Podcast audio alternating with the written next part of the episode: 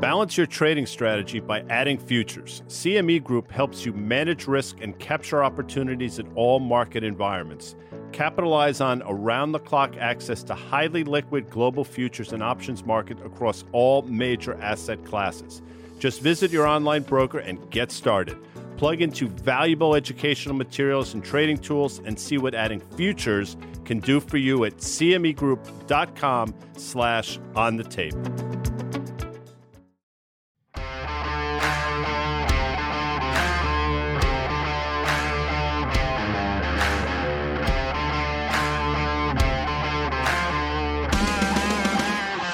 I don't know if you can see it. I don't know if we can do it. One, what do they call that? A one shot? Yeah, one shot. This is my scary Halloween tie. This is scary. What is scary tie. about it? Ducks are scary. Really? Yeah, when there are a lot of them. If there was just one duck, it wouldn't be scary, but there are a series of ducks. Yeah, an army of ducks. Uh, market call. It's Halloween, one o'clock on the East Coast. Guy Adami, Dan Nathan, Carter Braxton Worth is in the wings. He'll be joining us. But let's go right to the rundown because there's a lot going on today. Although the market looks vastly unchanged, we're gonna do a little chart check on the markets, Yeah, aren't we we? are. Yeah, we. Fed meeting kicks off all those geniuses. By the way, Stan Druckenmiller has a lot of comments about Treasury and Fed, but that's for another show. And AMD reports. Fascinating what's coming up lots, in AMD. lots going on in the chip space over the last couple of days. Actually, it has not been a layup to just kind of look at the reaction to some of these earnings and just Mhm. say the chips are falling apart. There, there's a couple in, in Some the have done space that well. yeah, some have done well. The AMD one is really interesting. You've highlighted on many occasions going back that quarter um, in late May, I think Mhm. it was. April, May, um, whatever it was. it was yeah. right right around the, the the the breakout that we saw of Nvidia in the quarter and guidance that they gave. Um, you know that thing was 80 bucks and it went to 135. I think you mentioned it yesterday here, and here we are now. I mean, kind of at a level um, where it's something's going to give, don't you think? Here, it's either going to actually rip. got down to 92 and i think the day they reported that as you say that may quarter it was closed around 90 so we did effectively Round round, trip. trip. the entire thing Yep. again they could pull rabbit out of the hat or i mean it could be disappointing again i think the ai card to a certain extent has been played by a lot of these companies i don't know what to tell you but let's take a look at we're with the cme day Yeah, it is. so we'll look at the e-mini futures in terms of the S&P and Yeah. see what's going on. I mean, bounce back up to what should be again resistance makes sense. I mean, all this chart makes sense. There's a lot of noise here. The market is struggling to figure things out. We're obviously through the moving average. The moving average is it flattening out? I guess it'll obviously flatten out more if we were to sort of deteriorate from here. This should be a level of resistance right here. We Yeah. traded through it, doing a sort of a check back. We'll see how it plays. You know, you know what's out. amazing though, guy. When you think about this, let's leave this chart up for a second here. So, you know, I remember, um, you know, for about a month and a half during April and May, talking about that kind of 4,100 to Mhm. 4,200 range in the S and P 500, and it wasn't until that Nvidia sort of, uh, you know, this AI fueled move where we saw that breakout. And when you think about that move from 4,200 to 4,600 over the next, call it two and a half months or so, it was all those top 10 stocks in the tech. Yeah, there was talk about this was broadening out and it wasn't happening. I Mhm. mean, think about it. Financials were acting like dog shit that whole time, Mhm. right? Industrials were starting to roll over. It was the topping out process of home builders. I mean, the list goes on and on and on. I mean, transport's disgusting, right? So here we are. We've round tripped that entire move. We're at this technical level here, but we've done this again and again. All of those sectors that I just mentioned, guy, they're all down on the year. So other than 10 stocks that amounted for all of that outperformance, you know what I mean, that we've had, the stock market is sick, in my opinion. I mean, it really doesn't yeah, I good. agree with you. It's been a noisy year. It's funny. I mean, if you're bullish and just think everything's great, you could say the market's been great this year. Well, it hasn't been. If you're bearish, you'd be like, there's been some real underperformance. Yet here we are, the S&P is exactly the same level. So it's this is a market this year, and we're in November effectively, Yeah. that has frustrated everyone. Unless you're tactical as hell and can see sort of the forest from the trees, if you had a level of dogma in terms of being bullish, you didn't do particularly well. And con- frank, and, you know, conversely, if you had that same dogma on the bear side, you haven't done particularly well. Maybe some individual stocks you've caught, but it's chopped a lot of people up. I think there's going to be a lot more clarity next year. Now, I think I know what's going to happen, but with that said, I think you're going to have a lot more clarity next year. Yeah, I'll just say this, you know, until we get through that kind of, you know, prior support resistance right there, and we are right there. I mean, I, I could see a little bit of a bounce here. You know, like if you think about, and we're going to talk you know about Apple uh, a bit. They report Thursday after the close. I mean, if the Apple is not as bad as some expect now, it stock's down 13% from its highs, and the guidance is is okay, and China is not some big mm-hmm. disaster. Mm-hmm. You know, the market's going to rally. I mean, like like let's be clear on that. You know, like the financials are really oversold. Could you see people come in? Transports are really oversold. Industrials got really oversold. I mean, a lot of stuff is is fairly oversold. Um, you know, so to me, if I wasn't you know thinking through my kind of macro helmet here guy, I'd say it looks like poised for a bounce from these levels. Well, let's take a look at the next chart because we have a little bit of a downtrend line. And I don't know necessarily if we can get to this is the NASDAQ, if we can bounce to these levels. To your point, I guess if Apple pulls a rabbit out of their hat, maybe you'll see us through the moving average. I don't see it happening. You know, I think that downtrend, to the extent that you believe that is one, is intact. There's probably another line below it that you can make sort of mm-hmm. parallel lines in this downtrend, this down channel that we're in. Yeah. I think we've broken. And you know, when you see an Nvidia the way that's rolled over over the last couple weeks specifically, Apple has not traded particularly well. Yes, can they say something and the market gets excited? Absolutely. But more and more voices on the Apple side of thing, at least, seem to be more negative voices over the last yeah. couple weeks than positive. But that makes me a little nervous about the setup. You know, when you look at Apple, um, I just want to I'm going to pull this up on my FactSet machine right here. Yeah, okay, when you think about um, analyst coverage, okay, why do we quote analyst coverage? Because it, it kind of is a big input as far as sentiment's concerned. 34 buys, 16 holds, and three sells. If I were to go look at Microsoft Amazon, Google, Meta combined, there are like literally, I think they're like 90 some percent buy ratings mm-hmm. on the stock, maybe higher. Okay. So Apple, at least the analyst community, seems a bit mixed on this thing. The sentiment has gotten um, a bit negative. So, and then the other point I just want to make about the NASDAQ today is like I'm looking it up 10 bips right now, guy. Okay. So flat is 10, 15 bips or so. I'll tell you what's down on my screen.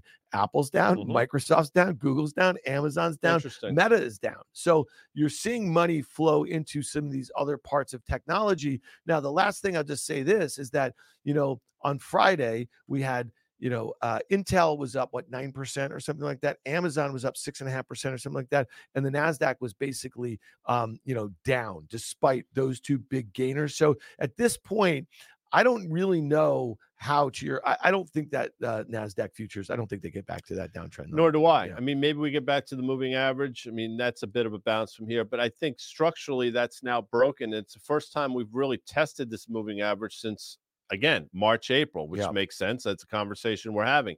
And we'll see. You know, the same way we overshot it over the last six months to the upside, you can see the same thing happen. It's not out of the realm of possibility to see the same thing happen on the downside. But here we are, and we're setting up for it into these earnings releases. So we'll see how it plays itself. All right. Out. Well, here's the good news. I mean, you don't have to take our word for it on the charts. We mm. have actually a, no, a technical, uh, you know, expert here. His name is Carter Braxton Worth. You guys all know him from Worth Charting. Carter, team.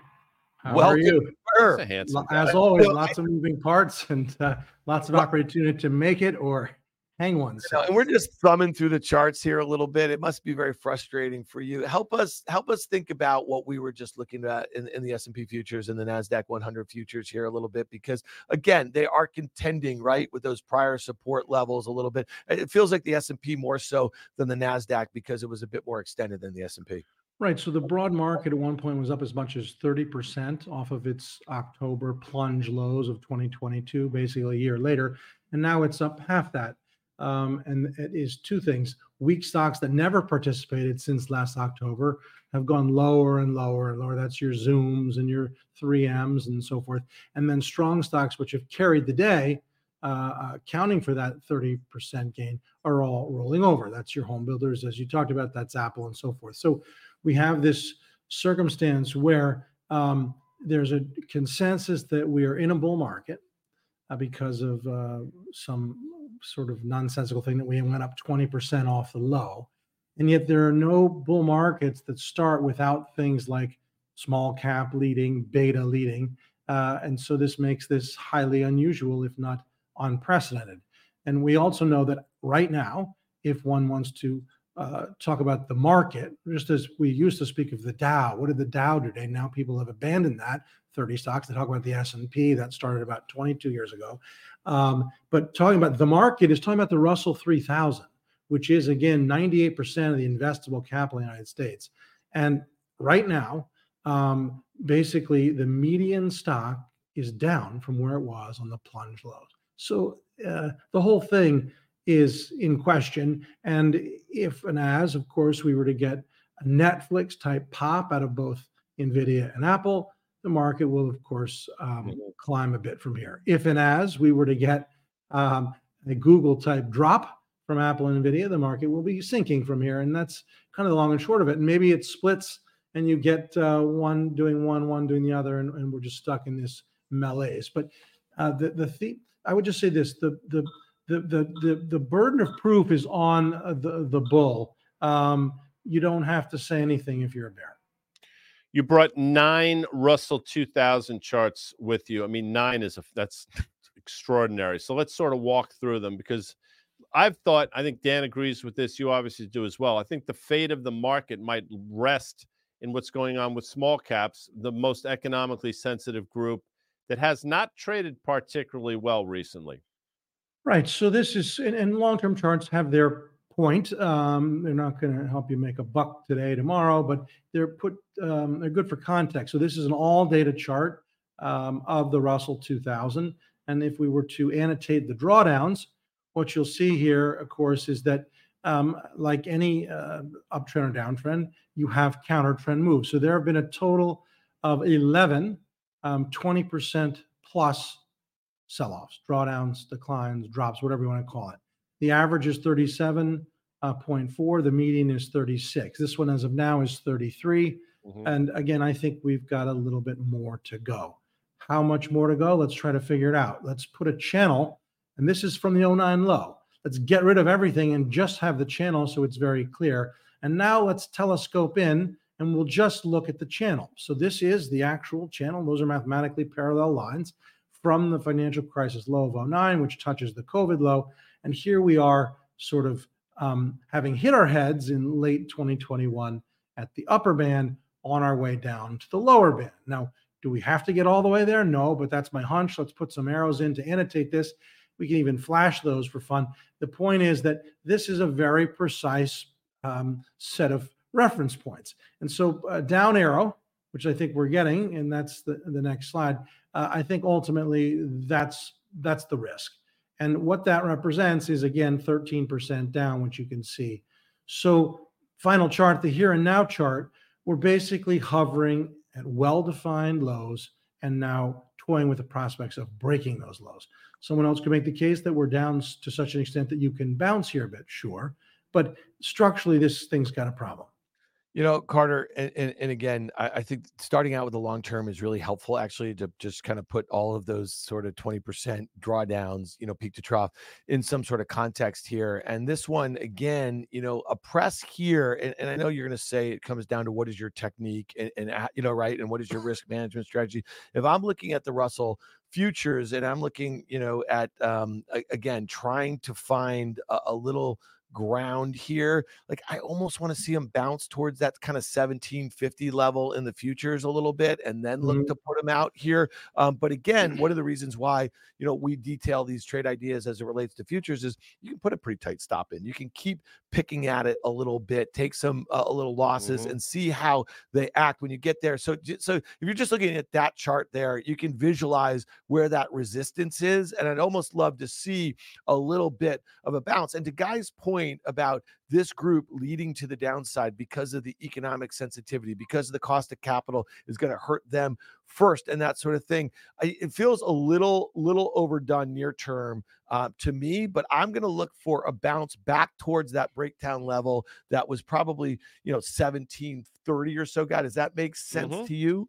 Well, it makes sense, especially if the broader if we're in this bounce formation of the S&P, yeah, I mean small caps will get dragged up as well, but I do think and Carter probably will speak to this. I mean every bounce in this group for the better part of this year has yeah. been an opportunity not to to buy the dip, but to sell the bounce has been a better trade. And I think yeah. that's exactly what's mm-hmm. probably going to happen here. All right, but Carter, the, the other thing that is really important is when we talk about higher cost of capital and the effect of just higher yields in general on, on a very economic sensitive group. We know that there's a lot of um, you know regional banks, um, financials in in mm-hmm. the Russell 2000. Talk to us a little bit of what you're seeing in yields. You know, we had that five percent print in the 10 year. It felt like that might have been the thing where, okay, people people who are playing for higher yields might have gotten the number they were looking for a little bit. Um, what do you think happens from here? Because um, to me, you know, we got this Fed meeting tomorrow. Um, we know the CME Fed funds tracker is pricing, uh, you know,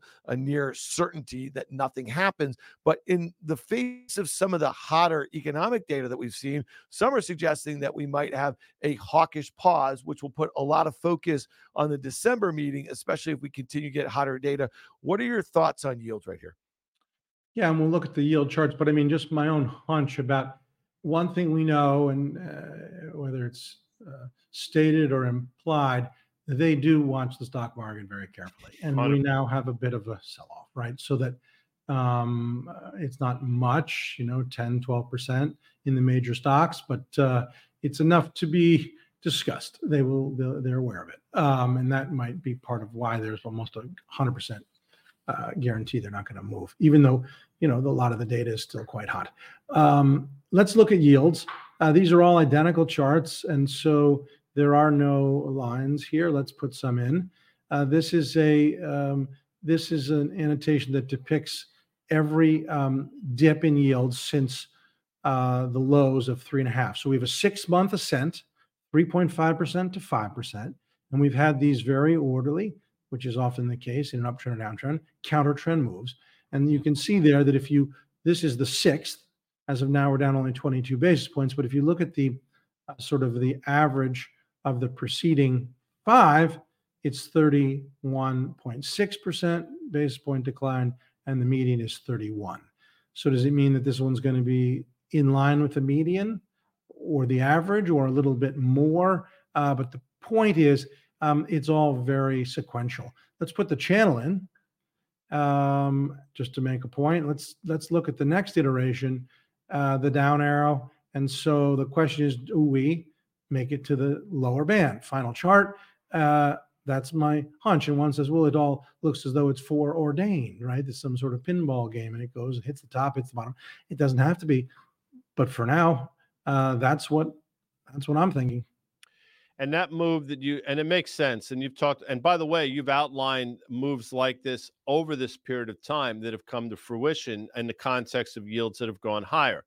I just contextually i still i'm still of the belief that yields go higher. Looking at this chart though you could see a situation where 10 year yields get back down to probably given the time erosion of that channel you know 465 or thereabouts ish i'm spitballing which means if you want to trade this thing through the lens of the TLT, for example, there's a chance maybe gets back up to 88 and a half, 89. I think it's trading about 84 and a half right now. So that's how you visually can look at this, and it's how you can trade it if you want. What I'll say though, Dan, is I still think yields, the trajectory is higher. Now, if we break four and a half on the downside, you have to ask yourself, what is going on for that to have happened? It's not going to be something particularly good, in my opinion. So, yeah.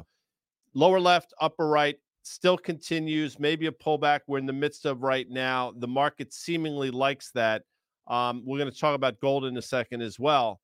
But all roads to me lead to higher yields still. And again, dollar yen now markedly through 150. Yeah. And Japanese 10 year JGB is pushing up towards 1%. We haven't seen that in a while either. It's interesting you mentioned TLT, if they could pull that up here. And, and you know, into tomorrow's event and we just talked about the consensus now is kind of a hawkish pause right? So if it was actually more dovish than some people might expect then you could probably have a move back to those recent highs to your point i think it was about 88 and a half mm-hmm. a couple weeks ago so that could just be the knee jerk sort of reaction um, that we would see in and around a fed meeting as a lot of people are positioned in that Carter, we really appreciate you stopping in on a Tuesday. Um, I appreciate it. All this fine work that you see from Carter detailing uh, was on Worth Chart. Look at that. Look at that. Old fashioned technical analysis guy. What, what what's your tagline? Nothing him? slick, just charts. So what I like to say is no emojis, no hearts, just charts. Just Bitch. charts. All right, Carter Braxton. All right, man. I mean, learning a bumper sticker. I mean, if you saw a worth charting bumper sticker, yeah, right? We should, we should have those. And it said it said like worth charting, and then below it it said just charts with the dot dot dot bitch. Yeah. That, you'd sell out immediately. All right, but here's the thing. So, I mean, the swag we could sell on the back of that. So when we came into the show, you know who we could get to? Who's who? the one that that's the singer that shaved her head and now she's back. Britney she's- Spears. Britney Spears. Yeah, We could get her to be the spokesperson for Worth she Charting. would do it. Could you imagine? yeah. That would be. Uh, Anyway, uh, sorry, yeah. Dan. Yeah, So, so we, no, no, like, we got "Please in here. We started with a rundown, and we have a lot to do. But I just want to give you a moment here. Oh, So your? Rangers. You mentioned this on the way out I did. I They're did. out west. They're on this, this, Yeah. this. They got this, you know, a bunch of road games. So the here. Rangers have been the New York Rangers franchise, an original yeah. six. uh, You brought. By the way, I know. I did. full bring, disclosure. I did bring it up. I, I didn't give you a this up. minute to air it out a little bit. original six franchise. Yes. For those playing at home, the original. Detroit, Chicago, Montreal, and is it Boston? Yeah, And, very and good. the Rangers. That's right. You did a nice six. job. Yeah. You said Toronto as well. Good job. Toronto. Maple Leafs. That's an no, excellent job. So the- five. It's original. Yeah. The original six. Yeah. Okay. Rangers have been in existence for 97 years. Yeah. Now, granted, not a lot of Stanley Cups over those Not a lot. 97 years, but I've been a fan since 1971, I think is my earliest memory. Again, probably too much detail. The Rangers embarked on a five game road trip earlier in October. Took them to Vancouver, took them to Seattle, took them to Winnipeg, uh, took them to Calgary, and I'm probably missing. Doesn't matter. Mhm. In their history, the Rangers have never swept a five games. Last night, down 2 1 in Winnipeg, a game that could have said, you know what? Tie it up at two. Chris Kreider out of his freaking mind. Yeah. They go to overtime, but not before a phantom penalty on Ryan Lindgren puts them in the box. Power play for Winnipeg with 18 seconds left in regulation into overtime. They don't score. Shesterkin stands on his head. Panarin, who's playing some of the best hockey of his career, feeds Zibanejad, game-winning goal. We go home. They they go five and five and zero oh It on really it. is amazing. You don't care. No, I do care, and you know I'm They a play Ranger fan. Carolina on Thursday It's at home. 30 year anniversary of their last Yeah. Stanley Cup. Okay. And listen, just that clip, Amanda, you know where to send it to WFAN. Okay. because we're trying to shit. find guy, No, guy does have a it day job, but but you would love to be calling broke the it games down. at night. All right, that was awesome. I wanted to give you that Okay, you moment. don't it's care. ama- By it's the way, the. Ra- and now I'm really gonna get into. Okay, we gotta go. no, I we know. got we gotta go. the. Rangers. If you're a Ranger fan, which many of our viewers and listeners are, yeah. they they historically are shitty in the faceoff circle. They Yeah. don't win faceoffs. It's a really remarkable. This year, after last night, they are number three in the NHL in faceoff win percentage, Yeah. coming in almost 55%. Okay, that's it. That's just you know, I just got an email and I'm just it's our 250 our football our NFL football pool. Yeah. I am dead last. How is that out of a possible? hundred people. Dead last. All right, let's move on. Out of a hundred people, that, yeah, you should win something for being I last. I think I might. Um, guy, you just mentioned gold. Yeah. Let's pull up the gold chart here, and then I want to look at the dollar it's on too. its horse, by No, the way. is, and we talked about it a little bit. We were on the market call on Sirius XM yesterday. We got a call from JM and the car phone Sure. here. Um, his question was, and let's black let's back this out to a five year now. So can because I see think that's what you want to look Triple at. tops. I know. And- using and- Yeah, if you're listening yeah. to us in the uh, yeah air quotes. Um, what did it, what, what, what did your old girlfriend, your high school girlfriend say? The longer the base, You Louise Yamada. yeah, the, the, The longer the base, the higher Can we, hey space. Diaz, can we get some eyes on we Luis should get Yu- we should get Yamada? Louise Yamada on this. She'd be great. Yeah. And I we weren't. She's not my okay. We went to grade school together. That's the Okay, fair extent of it. But so you look so- at this chart. Okay, so you're bringing it up for a good reason. You obviously had that huge move a couple years ago. Yeah. That move was rejected. Traded sideways for a long time. Another subsequent move rejected. Traded up again. re- I mean, you see what's going. You see the pattern here. Yeah. Well, now the gold is rallying in the face of what's been a stronger dollar and in the face of what's been higher yields, obviously until the last couple days. Those are typically historically tremendous headwinds that the price usually doesn't like.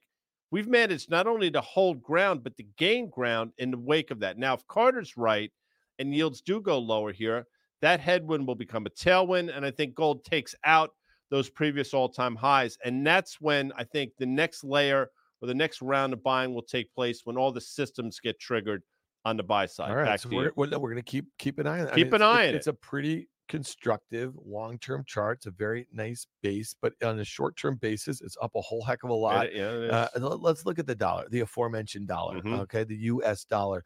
Nice little consolidation here. I mean, that had a really nice run. You know, we spent that time, I think it was in July, August, when that chart it fell off the bottom right, Right. and it seemed like something was going haywire a little bit here. And so its ability to get back, it had that little V reversal and it's come, you know, got above those highs from the Springer. So now it's consolidating.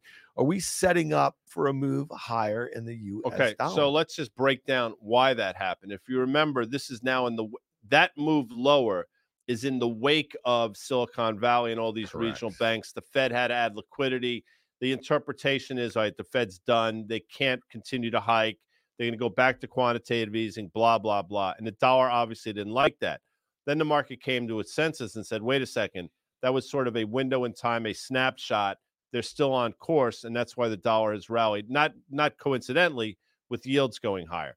To answer your question, okay, yes, I think the dollar can go higher here. If you do see a little backup in yields, or if the Fed comes some dovish pause, whatever nonsense people say, yeah, you'll see the dollar back up here. But I got to tell you something. Given what's going on globally now, and you see what's going on with dollar yen, I think the dollar is sort of, I don't want to say hair triggered because it doesn't trade that way, but I think the dollar is going to be that wrecking ball to the upside that not a lot of people are paying attention to. Then you're going to say to me, well, if you believe that, there's no way that gold's going to rally. I understand that historically has been the case. I think both can happen. I think you can see gold higher, and I think you can see the dollar higher as well. it is interesting though that when you talk I like, anticipated. so the question. dollar the dollar strength though last year had a lot to do with euro weakness right Mm, yeah. and now it's you know it's basically passed the baton to japan and in the kind of end of yield curve control Yeah, we do- we do a podcast. on the tape podcast Drop, we have one that Moses. drops on Monday that's with liz young ey Sure, from Elizabeth. sofi and one that drops on Friday. that's with danny moses Yeah. And your favorite, well, it's not, apparently it's just Spotify. i have a Apple. favorite podcast Yeah. store I only mention this because now it's probably two or so months ago. Yeah. It might be longer. Amanda could probably, maybe it was in August. I, I, it was probably august we did a podcast entitled Turning Japanese, Yeah. where we broke down all the things that we thought were going to happen. And lo and behold, here we are. So that yield curve, YCC, you see every once in a while that people are scared to ask, what does that mean? It means yield curve control. Well, that genie's out of the bottle. well listen i'm running on vapors here guys so let's let's get Oh, to some- sorry. I No, apologize. you didn't. see- You, No, didn't, you didn't see what I did there. Huh? Who who wrote the song? the vapors. there you go. Yeah. Nothing. Well, Nothing. no, the, I mean, Turning Japanese was a song by the Vapors. And um, I believe That a was lo- the name of the podcast, Turning Japanese. And what did I say to you? I said Oh, I'm, I'm running. running on Vapors. Okay. Okay. Um, Good job. Jacob saying that was August fourth, the day. I said, I said. August 3rd. I was pretty close. You were you're damn close. Um, let's look at some single stocks. Mhm. okay because again you know we thought that earnings season um you know was going to be a big driver we're going to get to kind of put the fed on the back burner i think tomorrow it'll be interesting to see if we do have some volatility but i have a feeling that apple thursday after the close is going to be a bigger driver for equities okay but we're going to we're going to hit apple tomorrow Sure, um let's look at a couple names that are driving like like like cat is a great one okay caterpillar. Stock's down 6% today and look at this stock. This was just in august this stock was making 52 week and and were those all-time highs also? I mean like it was basically you know and look at that gap okay so it broke out to a new 52 week high 293. I think it was in au- middle of August. yeah, and uh, on earnings, and to give all of that back, to actually like for a company to go out and report results and give guidance and give commentary and analyst Q and A, right, and everything like that, and to have the stock do what it did just three months ago, and now to round trip nearly all of that move. I mean, what does that tell you about the visibility of the company? They have none. Demand destruction, backlog is obvious. It's all about demand and visibility to your point. And when it's great when things are going well and they can justify valuation and it's cheap, it's cheap, it's cheap. The problem, of course, is these are cyclical companies. Yeah. And when that changes, that turns on a dime. And that visibility that they thought they had, well, they currently don't have. Caterpillar should not move the way it's moving today, especially on a pretty benign tape. Stock's down six and a half percent today, which is a remarkable move, especially considering the fact that it's been selling off into this. So Yeah. you ask, what's the next level? Well, it's not outrageous to think you could trade all the way down to about 205 or so, which I think was the low, the 52 week low this year. And I think, if I'm not mistaken, was in early June or late May. So buckle your seatbelts, folks, because that move through that moving average is now broken. That will start to sort of flatten out. And I think this can sort of feed on itself to the downside, especially if the broader market starts to roll. So you just said something that's really interesting. Um, I uh, like to a- uh, think that uh, I always say stock, things No, no, no. Well, this one in particular, that the stock, you know, down six percent in a benign tape.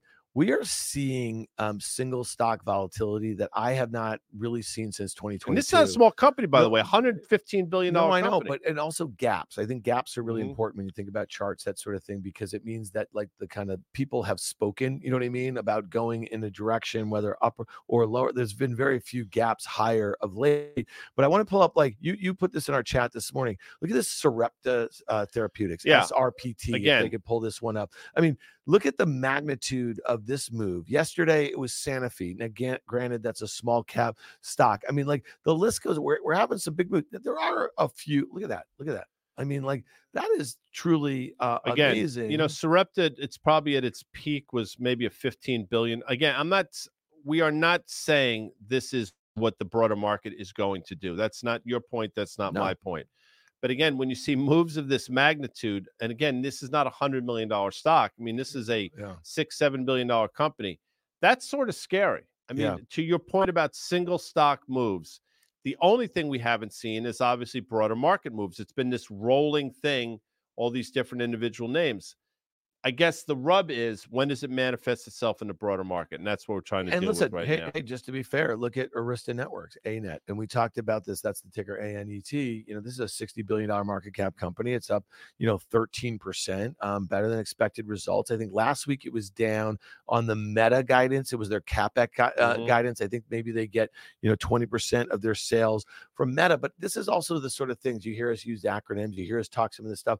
Customer concentration. You know, when you get to a point where there's an inflection point in the economy and companies start pulling back on certain things. When you have high customer concentration, that's when you start kind of seeing some of these sorts of um, you know big moves one way or another. Yeah, it's Real quick, and twenty six percent of their sales. Um, are and what's interesting here, because I remember having a conversation, because I'm looking at it right now. We said you can draw an uptrend line from earlier this that. year. We said from like April, March, April. You can see it. Your your eyes can see it. And we said that you know this level that we just traded down to a week or a week and a half or so ago takes us right down to that trend line. And if you want to go longer than that, Jacob or Steven, you can go all the way back to I think January or you know March, April, March or April of this. There's your trend line. yeah. So that uptrend line is intact. It mirrors the moving average, as Carter often says. And we actually outlined that last week. Now, you could also draw the parallel line of that and say we're in this up channel that we're probably going to top out at at some point. But that's how you look at charts. Sorry, back to you. Fair enough. All right, let's look at another in, in the semi sort of space. Look at that. They you go, put a look at little that. channel there. Um, let's look at Nvidia. Wall Street Journal had a report out that five billion dollars of Chinese orders for Mhm. their um, advanced GPUs. We know the the Biden administration has put curbs on the sale um, of those advanced chips. We know that Nvidia did a workaround with some technical sort of stuff there, so they were able to do that. Um, listen, we don't really need to spend too much time on it. That's 150 day moving average. It's sitting right on it. Look at that. It's a textbook head and shoulders. Our people are really good on the charts. You know what's that. Look you- at that. by the way, thank you, Doug Castro has pointed this out Yeah. for quite some. He's Yeah. been in front of this. Now let's just say this: Nvidia's off cycle, as you've mentioned a number of times. I think they report in December. But you look at the island that was created back in May. 1121, Nov 21. Three weeks. That's when they report. Uh, November. Yeah. The island that was created. See that little gap there? Yeah. If you're just looking in the middle of the chart, that that is still intact.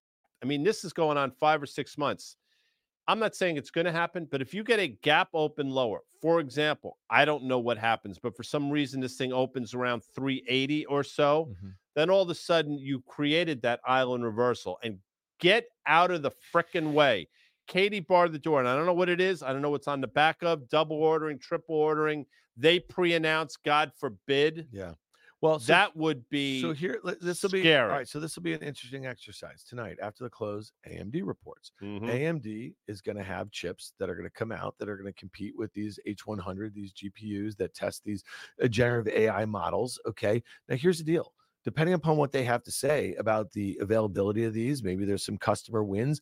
We, I just actually had a great conversation with Deirdre Bosa on, Debo. on OK Computer. She is the host of CNBC's Tech Check. That's going to drop in your favorite podcast store tomorrow. Spotify So go check, yeah, go check it out. But we were talking about a bunch of this stuff. How is AMD or anybody who wants to take market share from Nvidia? Okay, they're going to compete on price. Of course they are. Okay, so think about that, right? So if AMD is going to come out with a chip that's not as good, but it's going to be cheaper when these companies are trying to figure out how to get their costs in line because they don't have a commercialization yet for a lot of these uh, generative AI tools that they're integrating into their products. So AMD, they it could like both of these companies could do really poorly, meaning like AMD could launch a product. It could be a bad product, but there's going to be plenty of companies that could just buy the product because they don't want to pay what they have to to Nvidia, right? And that could be a huge dent for Nvidia. I think Nvidia will fill in that gap guy back towards three uh 350. I also mentioned this that today, as we're talking right now,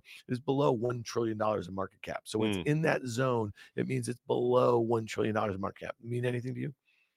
Not really. Well, I'll tell you what it means. It means when I had to sit on the desk and listen to when they after they Yeah. reported the last quarter when the stock was trading What desk? CNBC's Fast Money desk. that desk So five hundred and sixteen like dollars. five probably probably five twenty like PM in Yeah, the afternoon. yeah, Yeah. and talk and listen to the the basically the diatribe of about trillions and tr- trillions and Addressable trillions of markets, a yeah. Total addressable market and valuation doesn't matter You and buying it, huh? they're in the catbird seat and Yeah. stock has now gone down over one hundred dollars. All- listen, and here's the That's over twenty percent. We, we we had to do this all fall. We had or all win or like So it does go down. Listen, we had to do it with Tesla. We had to do it with Nvidia. Okay, like look look look where Tesla's. Pull up Tesla here. Okay, Tesla's fundamentals have been getting worse. At the same time, Nvidia's obviously have been getting better. Okay, but it's not about the fact of where they are right now, like the growth rates. It's the fact that they will be decelerating. Like Mhm. that's the main point about the Nvidia. Now let's look at this Tesla for a second because to me, while these companies are very different, obviously, okay, um, uh, the sentiment wrapped up around them is very similar to me. Okay, the valuations really probably don't make a lot of sense. And to your point, what you're saying is that 520 on August 21st, when you're sitting on the desk and those numbers came out, you're listening to people talk about things they probably don't mo- know much about, right? But what you know about is sentiment, sentiment, right? Like you knew who's the incremental buyer at 516. You know who it was? Somebody was short and scared Mm, that's shitless, Okay, and then all the longs, the people who've been who've owned it for this, they're selling, and that's why the stock has gone from 500 to 400. But if you tell me that this company's growth decelerates further, it was 70% year over year, then it went to 40% year over year, and then it gets into the teens when they report on November 21st or something like that. The stock's going lower. Okay. So, just real quickly, guy, on this one, on the Tesla, this is a perfect storm. Okay. For what's going on in this company. Rates, this is the product that needs to be financed. Okay. so Musk talked about it on the call well, he wouldn't shut up about it, but they've lowered the prices of these cars six times. six times. Okay. At a time, I don't know if you noticed this. Did you see the UAW? They just did these deals with Stellantis, with Ford, with GM. What do you think that does? If you're a Tesla auto worker and you see I want more way- money. I want more money. So they're cutting costs because they think there's price elasticity in their product. Better that- hope so. It doesn't prove to be the case. And now all of a sudden, if the story is that margins are getting worse on these cars that they're making, and now there's going to be upward pressure on wages from their workers, no bueno. The bull case for Tesla a quarter or so ago was that was trough and t- trough margins, and margins were going to start to reaccelerate. By the way, the stock was trading, I think, around 245, 250 or so at the time. Mhm. Now you see where it's trading, and nothing's really changed. And listen, you cut prices if you think there's going to be the flip side of it is going to be commensurate or more demand, and you make it up on that end. You're not seeing it. Yeah. Which I- is a problem. I mean, I listen, I don't know what to tell you. I mean, Nvidia is a great Nvidia is a really important company. It's not an indictment of Nvidia, the company, it's an indictment of the marketplace and the valuations that the market put on the back of it. Well, here's the other thing that, that's interesting that this stock Tesla has sold off as dramatically as it has. It was three hundred dollars before they reported that Q2 result earlier in the summer, and and you see where it is right now, um, below uh, two hundred or in, in around that. Where is it right now? I'm looking. Yeah, it's just it's right at two hundred dollars. Um, you also saw this headline that Twitter um, they're marking the value down to 19 billion dollars on Still basically too high. the one year anniversary when Elon paid 44 billion dollars. So he put up a lot of equity, he took a lot of debt, 13 billion dollars in debt, and we also know that the um, ad revenue, which is largely how they are going to basically pay back that debt, is down. I think over like 50 percent or something like that. So when you think about that from the Twitter, the lower Tesla goes, the more pressure it puts on Elon, right? The lower the valuation in Twitter goes, um, you know, you better hope these SpaceX uh, rockets still still go up and don't blow up, you know, that sort of thing. Because I don't know, I've said this for like a year and a half now. Tesla shareholders are like literally on the hook for this Twitter deal. They just matter of fact are. So now look at that. Look at that. Wow, who did that? Jacob, Amanda, Amanda, somebody- Steven? That's fantastic. I don't know. All right. Well, that's our little. All right. Just before we get out of here, guy, just real quickly on the That's, AMD. that's Musk in the middle. I, middle. want to make one point about semis here. Taiwan Semi a couple weeks ago told us they're seeing basically some stabilization in smartphones and in 24. yeah, and PCs. Okay, so they're looking out to 24 and they're saying reacceleration. Intel, you saw what they did. Okay, not as bad as people expected. And while they don't have any sort of real foothold as it relates to AI chips, you know, exa- uh, advanced GPUs, AMD is clearly there. Like they're on the doorstep. They're going to tell you in 2024. So could this stock set up for a near-term rally the way we saw um, Intel rally? If we have PCs, if we have Yeah. smartphones, if we have data center, if it's all kind of stabilizing a little bit. We did hear from some of the industrial semis that industrial is not good. We heard from On Semi that industrial is not good. They pointed to one uh, uh, car manufacturer, and uh, people think it was Tesla. It was one. So a lot of mixed mixed signals here, but this thing, you know, the setup the setup on the long side is the best it's been in a while. Yeah. I mean, it's been selling off effectively since that zenith that 135 high or so. I think in late July, when was it in June or so? Yeah. I don't even know. So, yeah, I mean, the setup is really good here. They don't have to say a whole hell of a lot to get the stock up that that eight percent. So, yeah. If you're looking for a trade, you can trade this from All the so so the implied move in the options market, um, I'm looking at the at the money straddle. So the stock is like 97.60. I'm looking basically at the 97 straddle. That's the call premium, the put premium. You put that together, you get about seven and a half dollars. Mm-hmm. You can do that math there. That's about eight percent in either direction. So if you want to play with 105s. defined risk in the weeklies, now if you uh, let's just say you just bought the 98s and you paid, let's say three and a half bucks, okay, one and one and a half. That's what you need. Mhm. Now, that's in two trading days or three trading days. Not a great risk reward, but if you had a lot of conviction, that's one way to do it. I would say that if you're long the stock, buying the 98s at like four bucks, that's a really expensive hedge. You don't want to really do that either. You know what I mean? So I we just break it down a little bit so you can see how the options market market is pricing it. And it's kind of um it's kind of rich, I would say. If it's kind of rich, then you know what? You buy the stock and you sort of say, you know what, I'm going to play. The, I'm going to just play a little. You don't get the leverage that you get in options, but if it's too rich in terms of vol, you want to buy the stock here for a trade. I have no Leverage. with Look at you. Leverage. leverage. Yeah. That's like. Oh, by the way, shout out to Wilf. Oh yeah, Wilfred Frost had a baby, and his wife Kaylee had the baby. Actually, he was probably just baby. there with the support and everything like Well, that. husband and wife. Yeah, So the baby together. that kid. And they named the baby after Wilf's brother who Yeah. passed away. Yeah, Miles. It's beautiful. a really nice name. Wilf's the man. Miles. Like there's a lot of there. Miles is a pretty cool name. Miles. All right, so There's little a guy in- baseball. that's a little- Yeah. Should we got to get out of here? Amanda's like, money. There's a genius late. who works. by the way, set, if you Ranger fan, exactly. And you always walk in and you say Miles. Seven and two New York Rangers. Pretty good. Really, have only played I think two home games. Um, so they come back to the Magic World on Thursday. Play Carolina. Carolina is always a good squad. That's going to be a test. And I don't even think, and you've been talking about this, Amanda as well. I don't think Shesterkin has played his best hockey No, yet. not yet. Not. And if you think about it, I mean, this is doing with Mika's only got two goals. I mean, you're doing this really on the back of Panarin. Alexis Lafreniere is, is you could tell he's starting to understand how the game is played. You don't care about any of this shit. I'm That's it for Market Call. I want to thank the great Carter Braxton Worth, Dan Nathan. Thank the audience. FactSet, as always, CME Group, our great sponsor. where risk meets opportunity. Risk is going to meet opportunity on Thursday night. Yeah. By the way, all you net fans, there are three net fans out there. Congratulations on your first win last night. Enjoy that. Uh, we'll see you tomorrow. All right. See you later.